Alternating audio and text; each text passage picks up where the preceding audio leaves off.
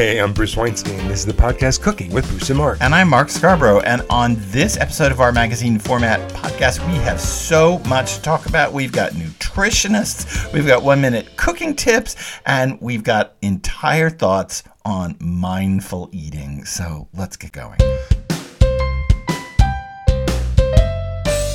Segment one, we are talking about mindful eating, and I'm sure you've heard a lot about mindfulness in the last couple years. There are books on it. We have a friend, Miranda Lee, who's written a book on mindfulness. It's all about paying attention to what you're doing, paying attention to everything from just your breathing to what's going on around you to how you interact with people. And we want to talk about mindfulness as it relates to food. It is a giant conversation because I think a lot of us in this land of plenty that exists in the food landscape of the West for many of us, and in North America for many of us. And I should say, before we launch into this bit about mindfulness, I should just say that we are fully cognizant that we also live in a food desert. We live in way too much food and way too little food. 11% of US citizens skip at least mm. one meal a day mm-hmm. because they cannot afford or find the food. 11 percent. That is one in 10, in fact, greater than one in 10. Skip at least one meal a day. So we don't want to look over that. But what we're talking about now is eating in the face of gigantic big box store level abundance. And it's really important to think about this because it is really easy to eat without thinking about it. It is. And it's a simple concept to wrap your brain around mindful eating. It's paying attention to your food, making it your main focus when you eat, and eating because you're hungry, not for other reasons. Yeah, it's really part of a core way to rethink about food. That is to eat when you're hungry and to watch what you eat. Bruce and I wrote a book a while ago called Real Food Has Curves. It's an eight step plan, I think eight steps, right? Eight step plan to get off processed food. And it was kind of an early harbinger of the mindfulness movement mm-hmm. because the first step of the plan is to eat a peach. I know that sounds ridiculous, but that is the first step of the plan. And that is to sit down and actually eat it slowly and think about it as you eat it. Think about what it tastes like. Think about what it smells like. Think about what the experience of eating a good ripe peach is like, and to hold that experience in your brain. If that's not mindful eating, then I don't know what is. And you've heard Mark and me talk about this so much over the years of Cooking with Bruce and Mark. We talk about sitting down to eat rather than eating on the run. We talk about eating when you're hungry, not because you're bored. We even talk about shopping for food in better ways to pay attention, not shop when you're hungry because you'll buy way too much. It's true. All we were, part of mindful eating. We were in Albany this week on the New England NPR network uh, doing a show, and in Albany, New York, and we went to Whole Foods before we went to lunch, and I was shopping hungry, which meant I was just pulling things off the shelf. I was like, oh, I want this, I want this, and I kept saying to Bruce, I want this, no arguments. I want this, no arguments, and because I think I was hangry, I uh, and I I was just shopping hungry, which is ridiculous, and that means I wasn't doing it mindfully. Although I am looking forward to those sardines that I bought, but um. I was just doing You're it without the only one thinking. Um, I love sardines. I was uh, I was just doing it without thinking of it. So it's important to be mindful when you eat. It's important if you can, not to eat in the car. This is a crunch moment for many people. And remember, too, part of eating in the car is not to be scolding, but is that 1100 calorie coffee mocha caramel peppermint thing with the whipped cream on it that you got and is sitting in the car next to you. That's part of eating in the car. And are you thinking about that? Or is it some way to palliate nerves or exhaustion or, or deal with traffic? Or deal with traffic, or just because you're hungry and you haven't gotten home yet. Right. So, Mark and I want to share a few more tips about mindful eating. It'll help you enjoy your food more and have a better food experience. And I want to say before we start that I do not want to come across as a scold because I do, in fact, eat potato chips in the car. and I do, in fact, open up bags of cookies in the car. We all do. And I do go to the supermarket and come out with, I don't know, my my mint Milano those and you know tear into it and set it next to me on the console of the, as I'm driving. So it's not as if I have perfected this art. No, but we all know there are things we could do to make it better. Here's one other tip slow down. Yeah, oh, so important. When you eat too fast, you can run right past the point where your body says, Hey, I'm full, I've had enough. And you miss that physical cue, and then you just keep overeating. Yeah, it's really crucial to slow up when you eat. In fact, there's a there's a study. Oh, uh, we I believe we quote it in Real Food Has Curves that says that people who take and I know this sounds ridiculous, but people who take more than ten minutes to eat dinner. I know that sounds ridiculous, but you know what I'm, I've done it. Mm-hmm. You know what I'm talking about. Who take more than ten minutes to eat dinner actually in the end end up losing weight because you reach points of satiety faster when you slow up. Yeah. And you enjoy your food so much more. So you get right. much more satisfaction out of right. it. Go back to that peach Mark talked about. Right. When you eat slowly, you get to taste all the complexity in your food. Even if it's not something you made, even if it's something that was frozen or you took out from the takeout place there's complexity there. There's really good stuff to be found in everything you eat. So slow down. And two, think about eating not as a way to alleviate boredom. Mm-hmm. And this is a big one. Very hard. Um, unfortunately, we live in a world in which boredom has become almost, I don't know what, it's become almost a disease. And what I mean by that disease is we are taught to palliate boredom at every second. You know, when I sit in a chair, I'm just going to use a personal example.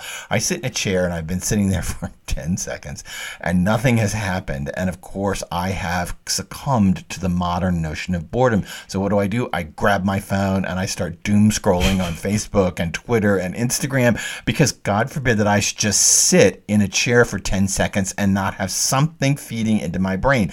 And this works the same way with things feeding into your stomach. If you find yourself digging in the fridge in the middle of the day, you got to stop and ask yourself, are you really hungry or are you just bored? Is that refrigerator just another version of picking up your iPhone and right. scrolling? That's right.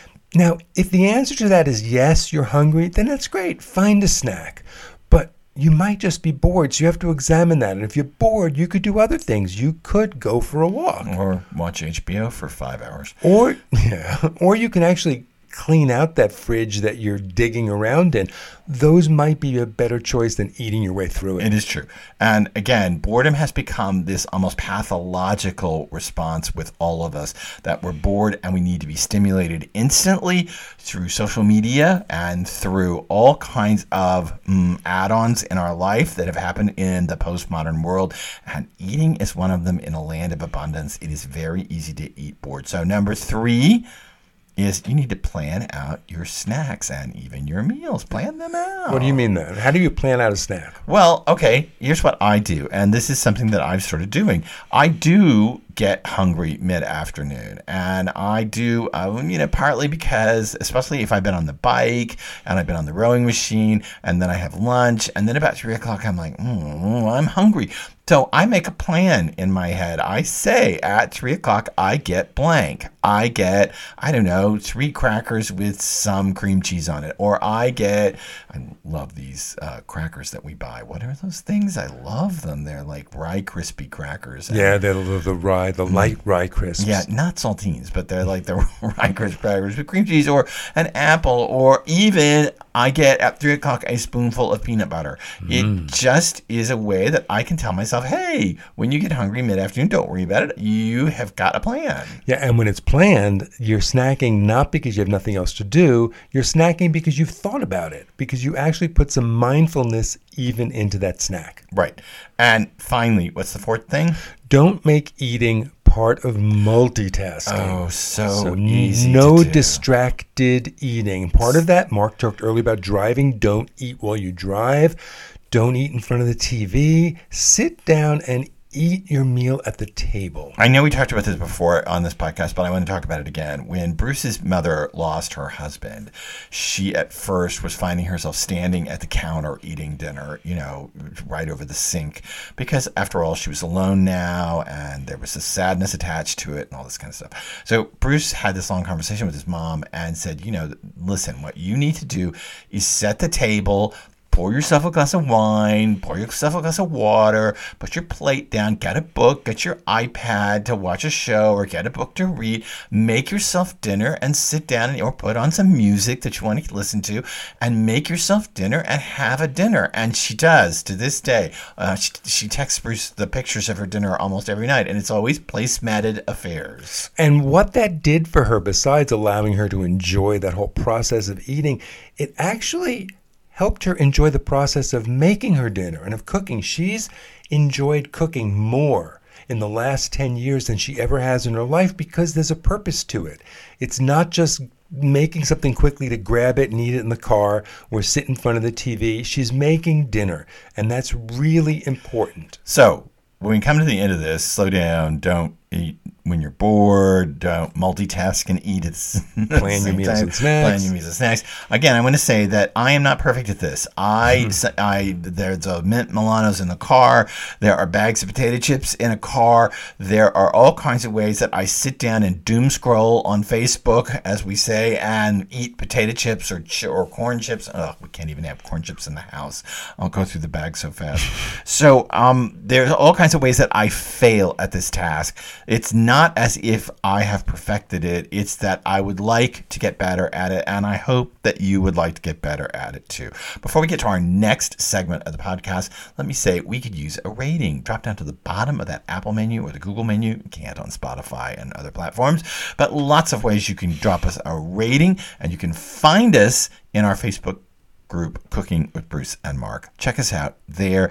And hey, while you're at it, look up our YouTube channel, Cooking with Bruce and Mark. See, it's all called Cooking with Bruce and Mark, and you can find all kinds of videos, even videos about our new upcoming book. Okay, segment two, our one minute cooking tip. What is it, Mark? Okay, it's one that I don't actually know. Um, that I'm going to tell you this. And I- Remember that I'm the I- chef and Mark's the writer. I don't practice this, and that is a vegetable peeler goes both ways.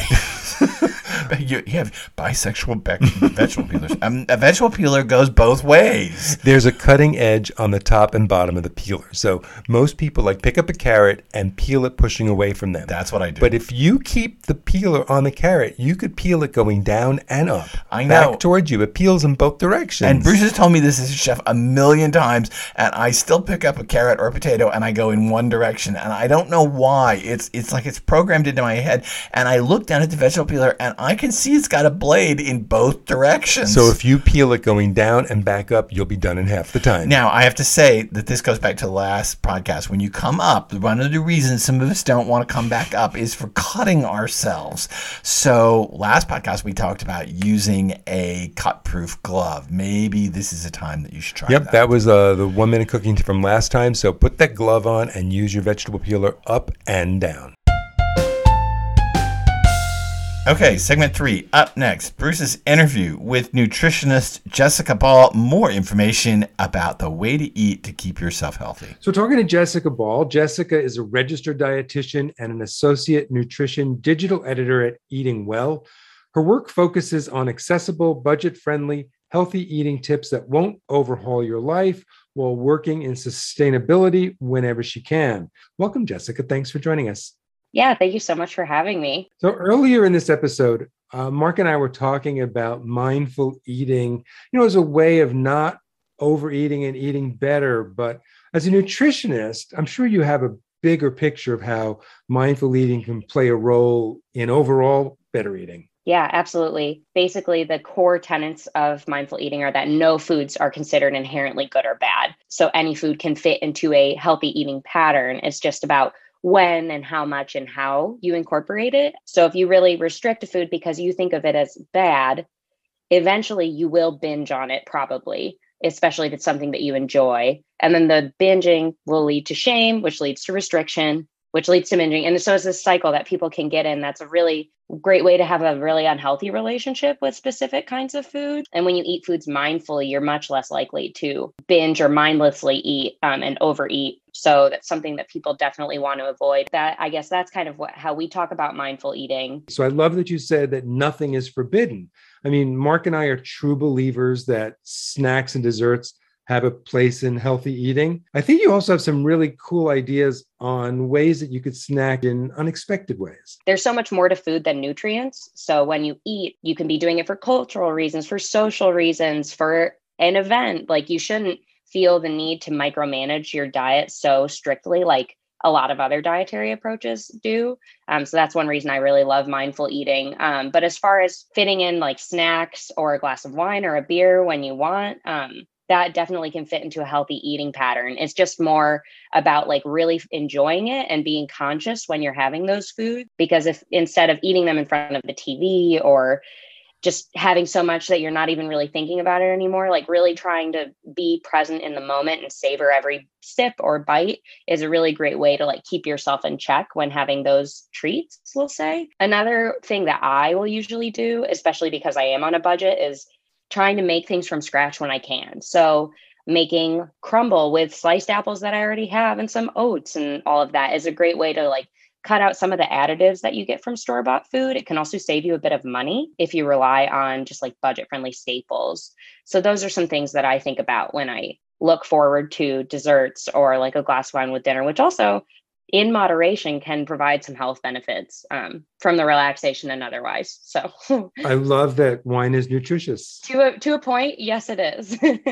so you've written a number of pieces about eating better on a budget. So I want to talk a little bit about that. Do you have any pointers for people who are, say, low on cash, but still looking to get three squares a day? My first and biggest takeaway for people is to make a plan instead of just going into the grocery store, riffing on what you think you might need, to sit down before you go and actually make a shopping list. So this doesn't mean you have to be a super strict meal planner and have every single meal and snack planned out, but I always will make plans for my dinners. Um, and this doesn't mean making dinner every night, but it does mean recognizing I'm making something and I'll have leftovers for the following day or for lunch the next day.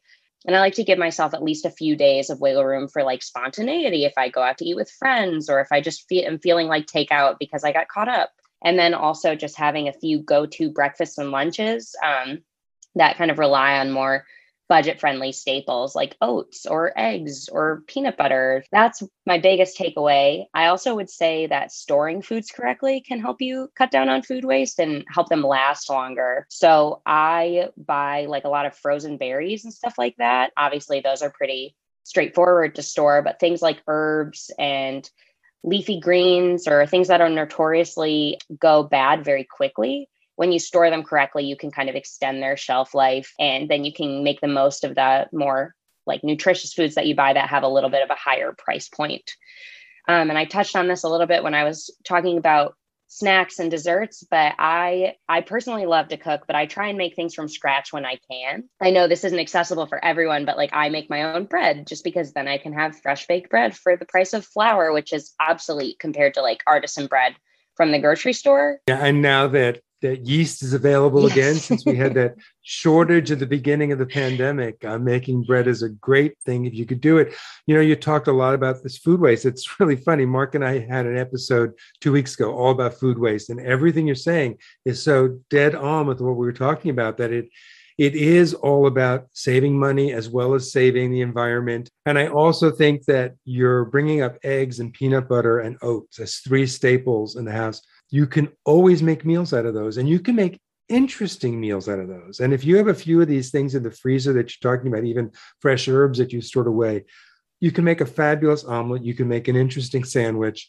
There's always something to be done with that. That's one thing I've prided myself in as I have been working from home because I have a little more flexibility, but getting really creative with your leftovers.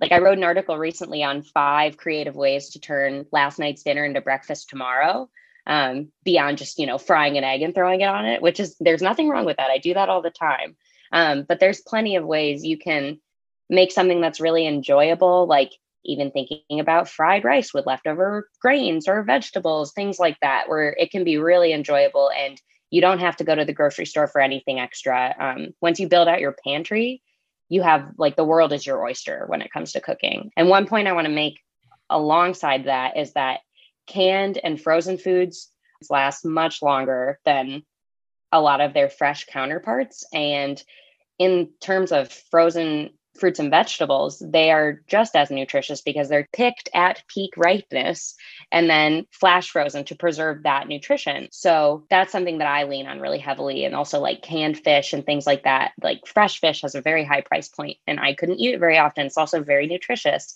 So like canned tuna, canned sardines and salmon, I lean on those a lot for quick lunches. Everyone's lifestyle is different, everyone's diet is different, everyone's taste and palate is a little different. So, how about some basic rules of thumb for people really starting to think about how they want to eat that they can riff from? I guess the one thing that I would encourage people to think about when they're trying to eat healthy, but if they're on a budget or they're just getting started, is to focus more on what you can add versus what you can subtract. So, thinking about places you can add in vegetables to foods that you already eat, or add in fruits along with your breakfast or on the side, or even a side salad with your dinner. Those are vegetables that you wouldn't have been getting in, or nutrients that you wouldn't have been getting in otherwise. And it also kind of breaks away from that restrictive dieting mentality where it's like, oh, I can't have this because it's not healthy. Like, that's not a way to foster a really healthy lasting relationship with food um, that will lead to like your healthiest outcomes for your body and for your mind. So thinking about ways that you can add value to the things you already eat add nutrients to the things you already eat in ways that you enjoy that and then making a plan. I'll be a broken record with that but a little know-how will go a really long way in helping you save money and cut down on food waste and just feel less overwhelmed with the idea of cooking at home or eating healthy. Hey, Jessica Ball, nutritionist at Eating Well, thank you so much for spending some time with us and for your professional insights in mindful eating. And we will look for more of your writing at eatingwell.com and at uh, other places online. Thanks for your time. Thanks so much. Segment four What's making us happy in food this week? I want to go first. Okay. What's making me happy is something that makes Mark unhappy. Japanese Kewpie mayonnaise. Oh, It no, no, no, no, no. Well, it's basically like Japanese Miracle Whip. Oh. It's sweet. And Mark has been asking me to make this okonomiyaki, Japanese pancakes with Mm. bonito flakes and mm. shrimp and mm. cabbage and eggs. Mm. And you put mayonnaise on top. You also put do. okonomi sauce on top, You which is sweet. But the only way to get it really perfect is to use Kewpie mayonnaise It because is. it's sweet. Look, Japanese food is very sweet, and in general, it's very sweet. I'm sorry if I've just offended an entire population. Yeah, let's not actually say that, but you're right. You can't make okonomiyaki correctly without using Kewpie mayonnaise. But the still, it is just so sweet. And when I was a kid, I grew up with a I don't know, a southern structural disgust at Miracle Whip and the mere But it's not Miracle Whip. It's more. It's also eggier. The thing oh, about the Oh, thing about Kewpie mayonnaise, it's an mm, eggy it's mayonnaise. pussier is what it is. Ew, and if you make your own, you use more egg yolks in it. It's more yellow and it's oh, it's oh. richer, it's yummy, and there's a great Japanese market in Great Barrington near where we live, and Shiro, and I can get it there, and yay. Okay, what's making me happy in food this week is are are it's a whole thing are apples because we live in the fall in New England and apples are everywhere right now. Mm-hmm. The orchards are full of them and they are unbelievable. And I want to say to you, and this is going to sound really nasty, but. I want to say that you'll never have a decent apple outside of the upper Midwest and New England. So there you go. Um, or maybe upstate New York. That's not really true. But I have to say that before I moved to Wisconsin, and I went to grad school in Wisconsin, I didn't really even really know what apples were. I thought I did. Oh, they were mealy red and green balls in the supermarket that had no taste. I had no interest. You know, of course, I grew up in the 60s and 70s, so every hippie was always eating an apple. And I would be looking at these hippies eating apples and thinking, what the heck? What? That thing is gross that you're eating.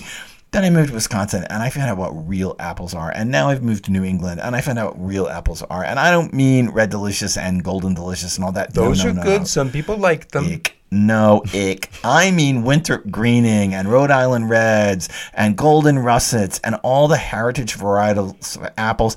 They are in, they are coming in grandly across the upper parts of the United States and in Canada. If you're near a supermarket where you can find a great apple, get your apples now because they are delicious. And that's our episode, packed with mindful eating tips, packed with better ways to enjoy your food. we talked to a fabulous food nutritionist. We talked about apples. We talked about Kewpie mayonnaise. And if you oh stop it. And if you don't want to miss a single one of our brilliant conversations on all these great food topics, subscribe to this podcast, Cooking with Bruce. Brilliant? Brilliant, I guess, if my mom says so. Okay, brilliant conversations. Yes, Does subscribe. your to- mom even listen? Uh, I doubt it. Subscribe. My mother has a flip phone, so I doubt it. Um, subscribe to this podcast, and you won't miss a single episode of Cooking with Bruce and Mark.